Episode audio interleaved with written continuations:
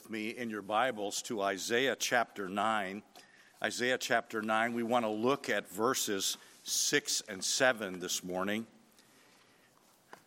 Let me express my gratitude uh, for the songs that have been sung uh, and the verses that have been read. Uh, they are they are so much in keeping with the theme of this text, and I appreciate how it has built up to this moment. The last time I spoke here, I finished two minutes early.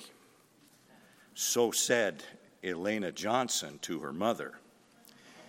And so I will endeavor to not finish two minutes early today, whatever two minutes early is. I'm grateful that Elena was paying attention. Praise the Lord. From God's Word, Isaiah 9, 6 and 7.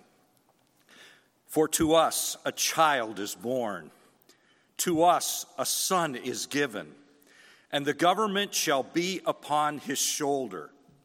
And his name shall be called Wonderful Counselor, Mighty God, Everlasting Father, Prince of Peace. Of the increase of his government and of peace there will be no end. On the throne of David and over his kingdom to establish it and to uphold it with justice and with righteousness from this time forth and forevermore. The zeal of the Lord of hosts will do this. The grass withers, the flower thereof falleth away, but the word of the Lord endureth forever. Amen. Several years ago, I began a personal study of of the Old Testament prophetic verses that deal with Christmas. And I presented uh, some here at Suber Road. Uh, the first that I believe is the first mention of Christmas in the Bible found in Genesis 3:15. I will put enmity between you and the woman and between your offspring and her offspring and he shall bruise your head and you shall bruise his heel. Christmas is first and foremost about God's destruction of his enemy. And we see this in this passage in Genesis 3. The seed of the woman, Jesus, would crush the head of the serpent, Satan. So, the very first prophetic hint of Christmas in the Bible is about God's destruction of his enemy. Next, we looked at Isaiah 7:14. Therefore, the Lord himself shall give you a sign. Behold, the virgin shall conceive and bear a son, and shall call his name Emmanuel. And we saw that the second prophetic purpose for Christmas is found in the name Emmanuel, which means God with us. Christmas is about God seeking us. He is on a mission to redeem us. We were designed to be in relationship with Him, but sin messed up everything. Christmas is God seeking us. It's about restoring the broken relationship. In a very real sense, in the incarnation, Jesus was a missionary coming to this world to seek and to save that which was lost. And in this, he is an example for us this Christmas season that we should be on a mission to reach our family and friends and neighbors and co workers with the gospel of Jesus Christ. So, second, we see that Christmas is about God's desire to be with us. But here in our text today, in Isaiah 9, 6, and 7, uh, I want you to keep in mind that this text was written 740 to 700 years BC. Uh, Isaiah's prophetic ministry occurred during the destruction and captivity of the 10 northern tribes. So just know that the words we've read this morning these predictive words were spoken over 700 years before Jesus was born. It would be the same as somebody from the 1400s predicting who the head of the United Nations will be today. It would be the same as Christopher Columbus or Leonardo da Vinci or Martin Luther predicting who will win the 2024 presidential election in the United States of America. For Isaiah to record these events with such accuracy and in light of no concept of the historical context of human history seven centuries in the future is an affirmation of the divine inspiration and infallibility of God's Word, both the Old and New Testaments. Brothers and sisters, the Bible is no ordinary book. We search for and discover its treasure and its truths, and we must live them. So, Christmas is about God's destruction of his enemy it's also about God's desire to be with us. But here in our passage in Isaiah 9, 6, and 7, we learn that Christmas is also about God's dominion in His world. It's about God's dominion in His world. These two verses tell us that someone great and powerful will arrive in the future, a ruler extraordinaire. And that's what we want to look at this morning. First of all, we see that a ruler will emerge. A ruler will emerge. He will be born, and he will be born a child. That is, he will be born flesh and blood. He will be a human like us, the text says. But not just a child, he will be an Israelite child. The two words to us are written primarily to the children of Israel in this passage. And so he will be born he will be born a child, and more specifically, the text says he will be born an Israelite child. Secondly, he will be a boy, a son is given, the text says. Again, the two words to us preceding the word son identify this boy as the son of an Israelite. So here is a human boy who is the son of an Israelite. And Jesus, my friends, was the virgin born son of God uh, and the son of an Israelite woman. Now, I just want to say at this point, in these days of gender dysphoria, God identifies Messiah's gender as male. Now, you may ask, and I can guarantee you there are folks asking today, why not a daughter? Why isn't Messiah a girl? Well, you'll just have to take that up with God. But I'd be very careful about calling God sexist, racist, or homophobic. You will lose that contest, my friend. Ladies, can we just trust that God knew what he was doing when he said to us, a son is given? And ladies, especially at Christmas, never forget that Messiah was born of, of the virgin born of Mary, a woman. A human male had nothing to do with the incarnation of our Savior. It was from the seed of the woman that the hope of our salvation, Jesus Christ, would enter this world in human flesh. What an honor was bestowed upon the chaste, godly young woman, Mary. So, even without reading the New Testament epistles, we can already see in the Old Testament that God from the beginning had unique and complementary roles and purposes for men and women.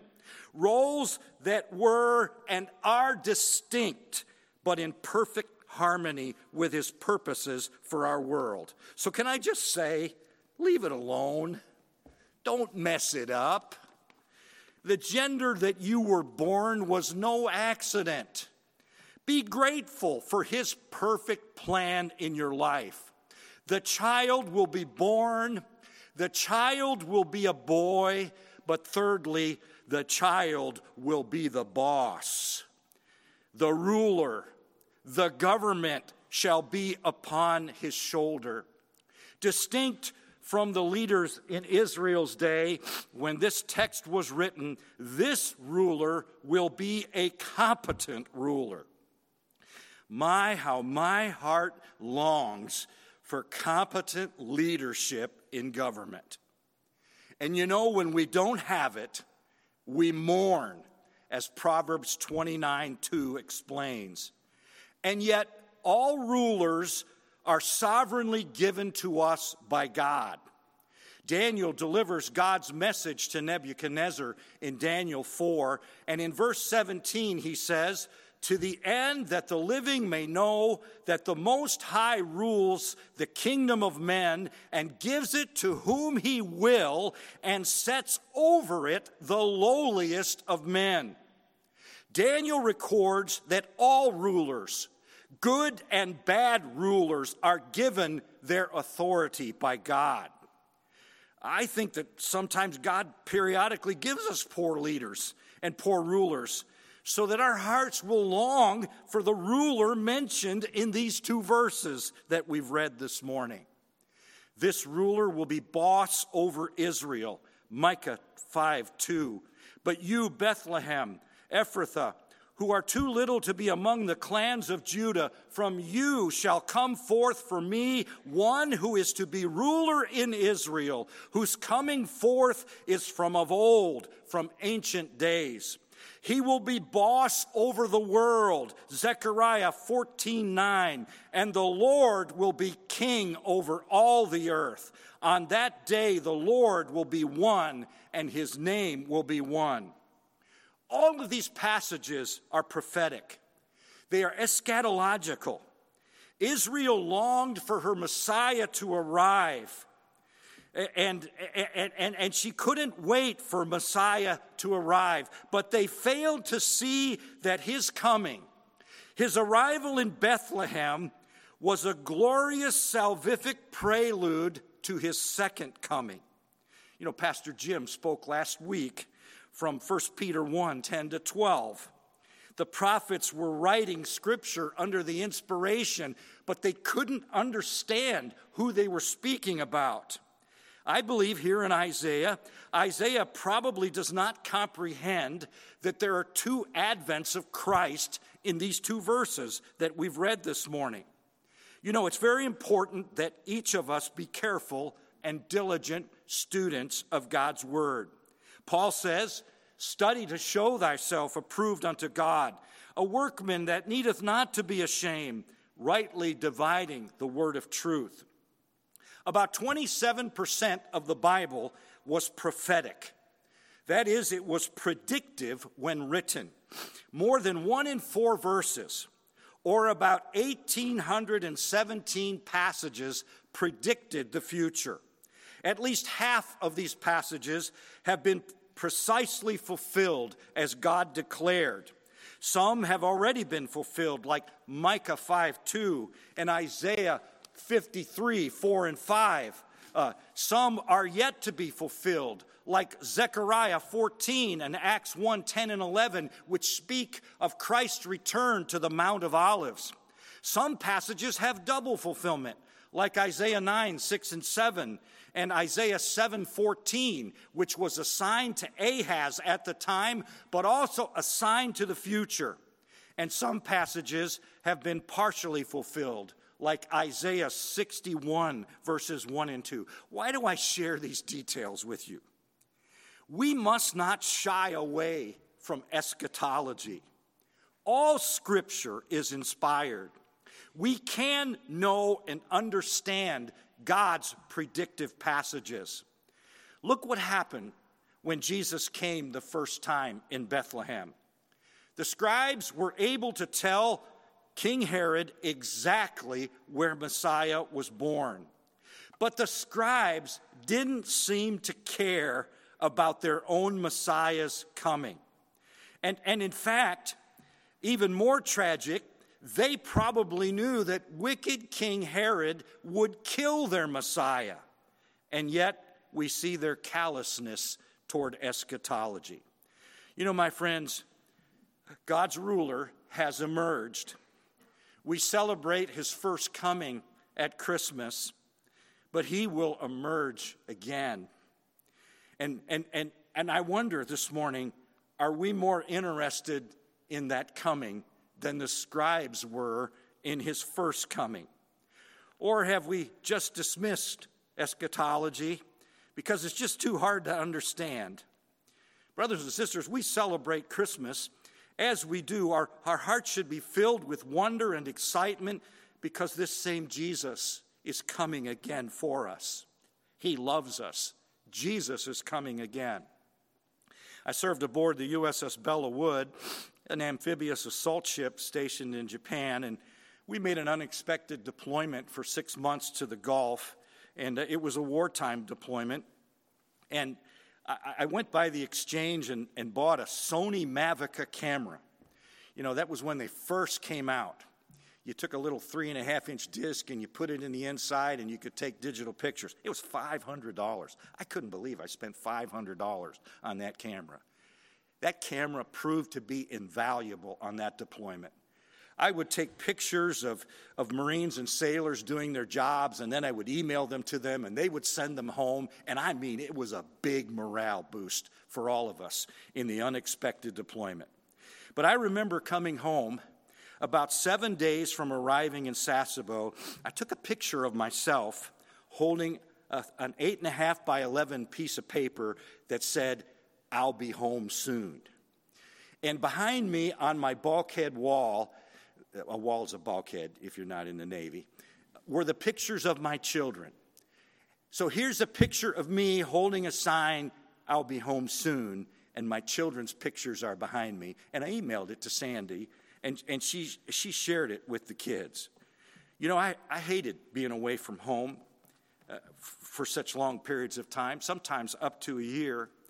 But I have to tell you, my homecoming was such a thrill to my family my wife and my children. They would put placards on our house. It, was a thrill for me to come home. Our life group just sent care packages to several of our AGC chaplains who are deployed away from home this Christmas. They sent a piece of home to them, and I know that it will be greatly appreciated. But I want to tell you, there's no greater thrill for them than to successfully finish that deployment and then come home. My friends, Jesus has been here once, and he's coming again. And there's nothing to stop him from fulfilling the events of 1 Thessalonians 4 today. Are you excited about Christ's coming? If Jesus were to come before you opened your gifts on Christmas Day, would his coming be the culmination of all of your Christmas planning, or would he be an interruption in your plans? He was an interruption for the scribes. The text says, A ruler will emerge. God's ruler has emerged, and he will emerge again. But secondly, we see that the ruler will be exceptional. And we see this in the last part of verse 6. This is not an ordinary child, and this will not be an ordinary ruler. He is a ruler that, first of all, will have exceptional character.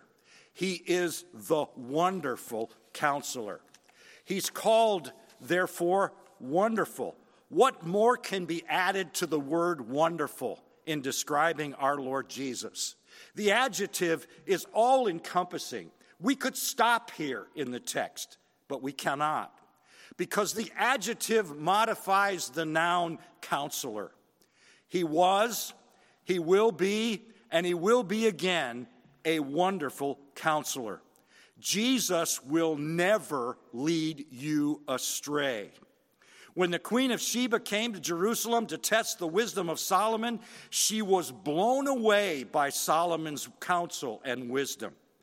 The text says in 1 Kings 10 the report was true that I heard in my own land of your words and of your wisdom. And behold, the half was not told me. 1,000 years later, it would be said of the same queen. The queen of the south will rise up at this judgment with the men of this generation and condemn them. For she came from the ends of the earth to hear the wisdom of Solomon, and behold, something greater than Solomon is here. He is the wonderful counselor. Our human hearts long for competent and wise counsel and leadership. This ruler is the wonderful counselor. You know, I have to tell you, at strategic times in my life, I needed good counsel. As I faced difficulty and important life changing decisions, my youth pastor in Royal Oak, Michigan, counseled me to come to BJU for my education. That was a life changing decision. While at BJU, Dr. George Ustra helped me immensely in my decision on whether or not to become a United States Marine. He didn't even know that he helped me. I'd always wanted to serve my country as a Marine, but I did not want to at the cost of preparing for full time vocational ministry. And when I discovered that I could do both, I sought Dr. Eustace counsel. He had been a former Marine officer, and I eventually enlisted in the Marine Corps. And God opened my eyes to where He would have me serve as a Navy chaplain for 27 years. Jim Jones my father in law was such a blessing to me as I served in the Navy as a chaplain. He had served for 27 years in the Navy as a chaplain as well, 12 years on active duty, and the rest in the reserves. And I can remember calling him on a number of occasions with problems that had come up as a chaplain, and he would give me wise counsel. You know, I'm so grateful for these wise counselors in my life. But their counsel given to me was rooted in their love for the wonderful counselor in this text. The people living on earth when Christ came the first time gladly listened to him.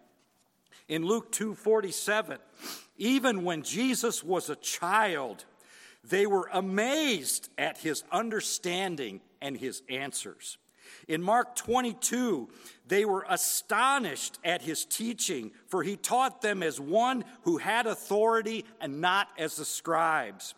In Matthew 23, the Pharisees, Sadducees, and scribes and lawyers all failed to trick Jesus in his words.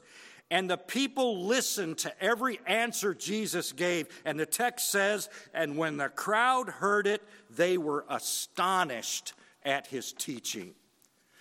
May God give us wise counselors like this wonderful counselor.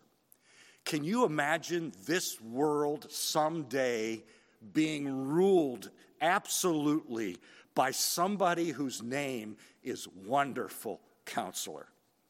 O come, thou wisdom from on high, and order all things far and nigh.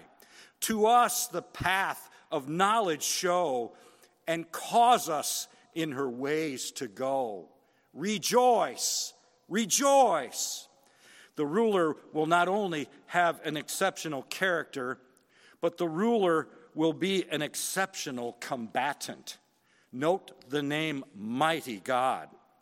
Two things we discern from this name given to this future leader. He is, first of all, God. The child, the son of verse 6a, is also God. How can this be? Well, John tells us how. And the Word became flesh and dwelt among us, and we beheld his glory, the glory as of the only begotten of the Father, full of grace and truth. When Jesus claimed to be God, the religious leaders accused him of blasphemy and crucified him. But here in their very scriptures, the scriptures that they said they repeatedly studied, it is clear that Messiah would be both a man and God. You know, I, I think some of them knew Jesus was God and didn't care.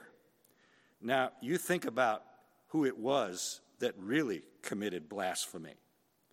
So, just as Herod's scribes, I mentioned earlier, who were callous to the, to the eschatological prediction of Christ's birth, these religious leaders in Israel were callous to this major prophetic predictive passage that we see in our text today.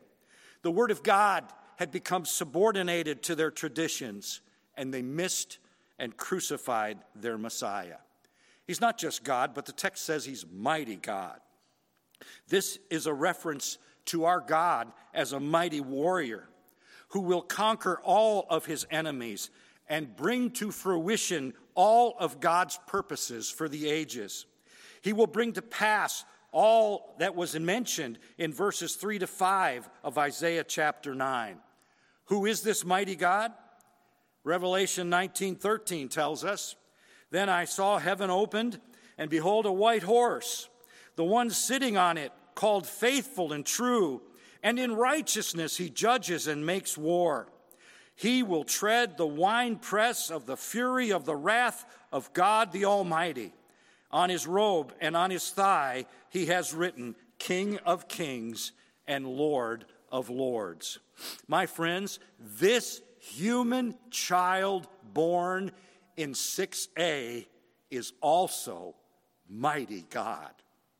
O come, O come, thou Lord of might who to thy tribes on Sinai's height in ancient times didst give the law in cloud and majesty and awe.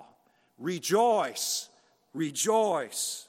The ruler will not only have an exceptional character and be an exceptional combatant, but he will offer an exceptional connection. He is the everlasting Father. Now, how can the Son be the Father?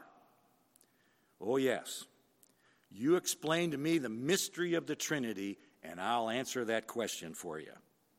Brothers and sisters, just accept the truth that there are some things in the Bible about our God that are just too wonderful for us to comprehend. And here is one of them He is everlasting. That means He is eternal. Note this is said 700 years before the child was born. The human child to be born in verse 6a already exists at the time of this writing. He is the everlasting Father. The child to be born, who is also mighty God, has already existed from eternity past even as Isaiah records this prophecy. Messiah is called everlasting in, a, in the very same way that the Father is called the Ancient of Days in Daniel 7 9. I appreciate so much that passage being read today and, and, and, and Brother Rick's uh, comments about the Ancients of Days. But he's, he's a Father. He's not just everlasting, he's a Father. He is not just perfectly connected in relationship with the Trinity, but this speaks of his familial relationship with his people. He is a shepherd like ruler of his sheep. As a father is always approachable, he loves his children. Such is mighty God who will rule one day on this earth from Jerusalem. He is the everlasting Father. You know, sometimes God gives us great leaders, and we follow them and we rejoice uh, in their leadership and in their governing. But even the best of leaders that human history has produced have all died. They've all left their people. But this ruler will never leave. He will never abandon his people, for he will never die. Oh, come, thou dayspring, come and cheer our spirits by thine advent here. Disperse the gloomy clouds of night and death's dark shadows put to flight. Rejoice, rejoice. The ruler will not only be have an exceptional character, be an acceptable com- combatant, and offer an exceptional connection. But he will, fourthly, be an exceptional consolation. He is the Prince of Peace. This world will never know true peace until the Prince of Peace rules, and he is coming. We can have now peace with God through our Lord Jesus Christ, but we live in a very troubled world. But a day will come when the child born, the one who is already the wonderful counselor and mighty God, the everlasting Father, that one will bring the peace that our hearts long for to this earth. I believe this title is a reference not only to the peace with God and the peace of God that we have as children of God in Christ, but I also believe that this peace specifically refers to the 1,000 year reign of Christ re- recorded in Revelation 20. Verse 6 of that chapter says, Blessed and holy is the one who shares in the first resurrection. Over such the second death has no power, but they will be priests of God and of Christ, and they will reign with him for a thousand years. Now, I want to meddle a little bit here. There are some who just don't believe that there's going to be a millennium, a thousand year reign of Jesus Christ on earth, even though it's mentioned six times in the first seven verses of Revelation 20. They somehow, and I'll say sincerely, spiritualize away the six references. But I would just say if the millennium is not real, then what about hell, the lake of fire that is mentioned only three verses later? And what about the great white throne of God, mentioned only four verses later? Are they real? Or do we spiritualize them away also? Where do we stop in spiritualizing away the plain meaning of the text? These two verses in Isaiah 9, 6, and 7 describing the characteristics of the one who will rule in the future are very similar to the historical future events of Revelation 19 through 21. My friends, listen. Human history is about the glory of God in redemption, it's not about us. What would bring God more glory than for a very rebellious nation that hated and crucified his son, the very nation that has now for over 2,000 years rejected him, what could bring more glory to God than a generation of people from that nation as a nation turning in repentance and faith to the one whom they pierced as their Messiah? You know, the Bible is a Jewish book, it's not a Gentile book. While I praise God for a remnant of Jews who are and, and have been saved in this church age, uh, uh, two of them are my chaplains. I praise God for them. There's coming a day when God will again deal with the nation of Israel in his loving kindness. He will keep his covenant with them. One of my Messianic Jewish chaplains is a godly man, and we have wonderful fellowship. And, and one time we finished our, our time together, and he, he looked at me and he said, he said, Chaplain Brown, I'm so glad that God grafted you into our tree. Now you think about that. I'm so glad that God grafted you into our tree. The government of Emmanuel will procure and perpetuate peace among the nations of the world. He shall judge between the nations and shall decide disputes for many peoples, and they shall beat their swords and plowshares and their spears into pruning hooks. Nation shall not lift up sword against nation, neither shall they learn war anymore. Micah 4 3. And then in Isaiah 11, uh, further describes this millennial peace the wolf and the lamb, the calf and the lion, the cow and the bear, the child and the cobra they shall not hurt or destroy in all my holy mountain, the text says. Oh, come, desire of nations, come. bind in one the hearts of all mankind. Bid thou our sad divisions cease, and be thyself our King of peace. Rejoice, rejoice. The ruler will emerge.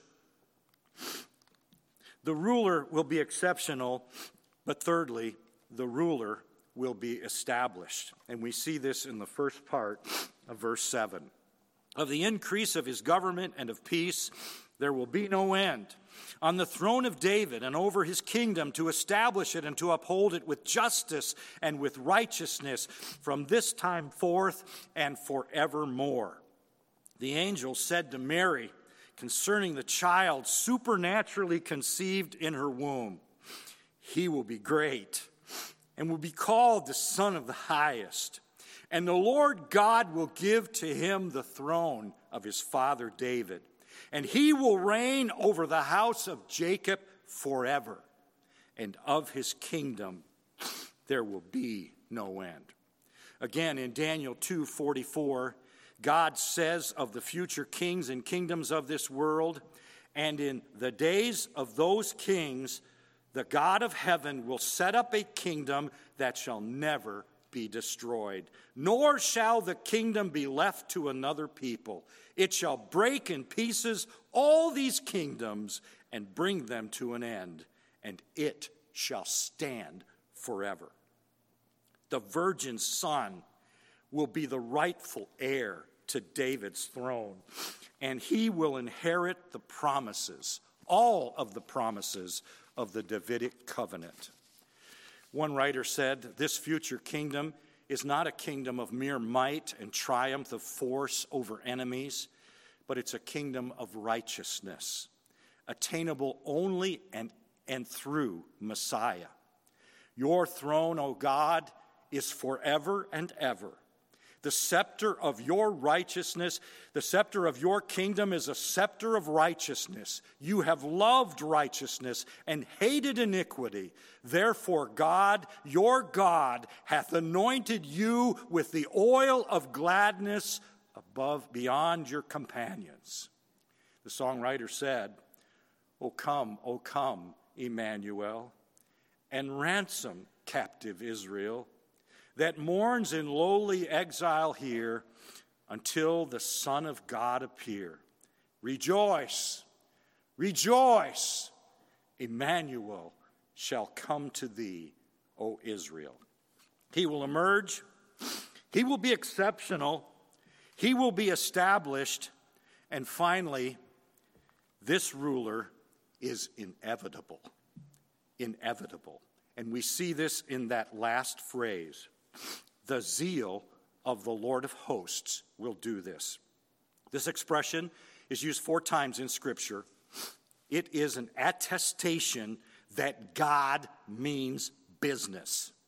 He is Yahweh of hosts. He is Lord of the armies of heaven. Hosts of angels, myriads of angels serve him.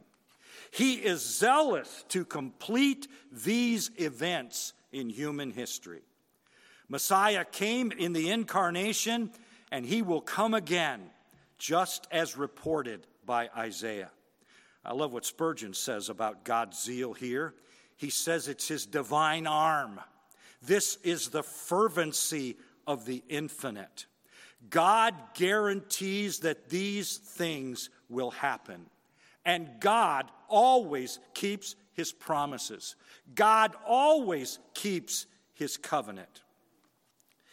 The coming of the millennial kingdom in which Christ will reign on this earth depends solely upon God, not on anybody else, not on the nation of Israel.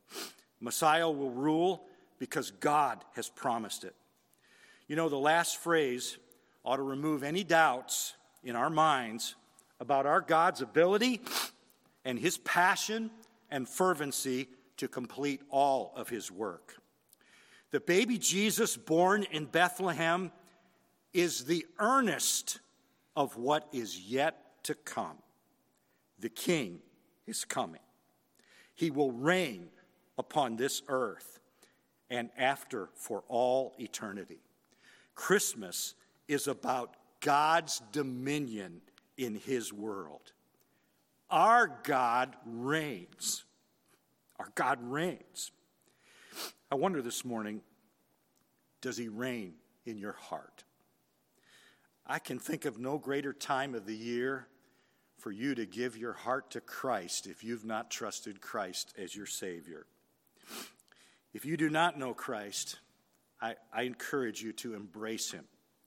If you know Christ, but perhaps your life has been distracted or disoriented by the things of this world, I encourage you, my friend, to restore the rightful place of dominion of your Savior in your heart. Christmas is about God's destruction of his enemy, it's about God's desire to be with you, and it's about God's dominion in his world. And all three are tied together in his wonderful plan for the ages. O come, thou key of David, come, and open wide our heavenly home. Make safe the way that leads on high, and close the path to misery. Rejoice, rejoice. Emmanuel shall come to thee, O Israel. Let us pray.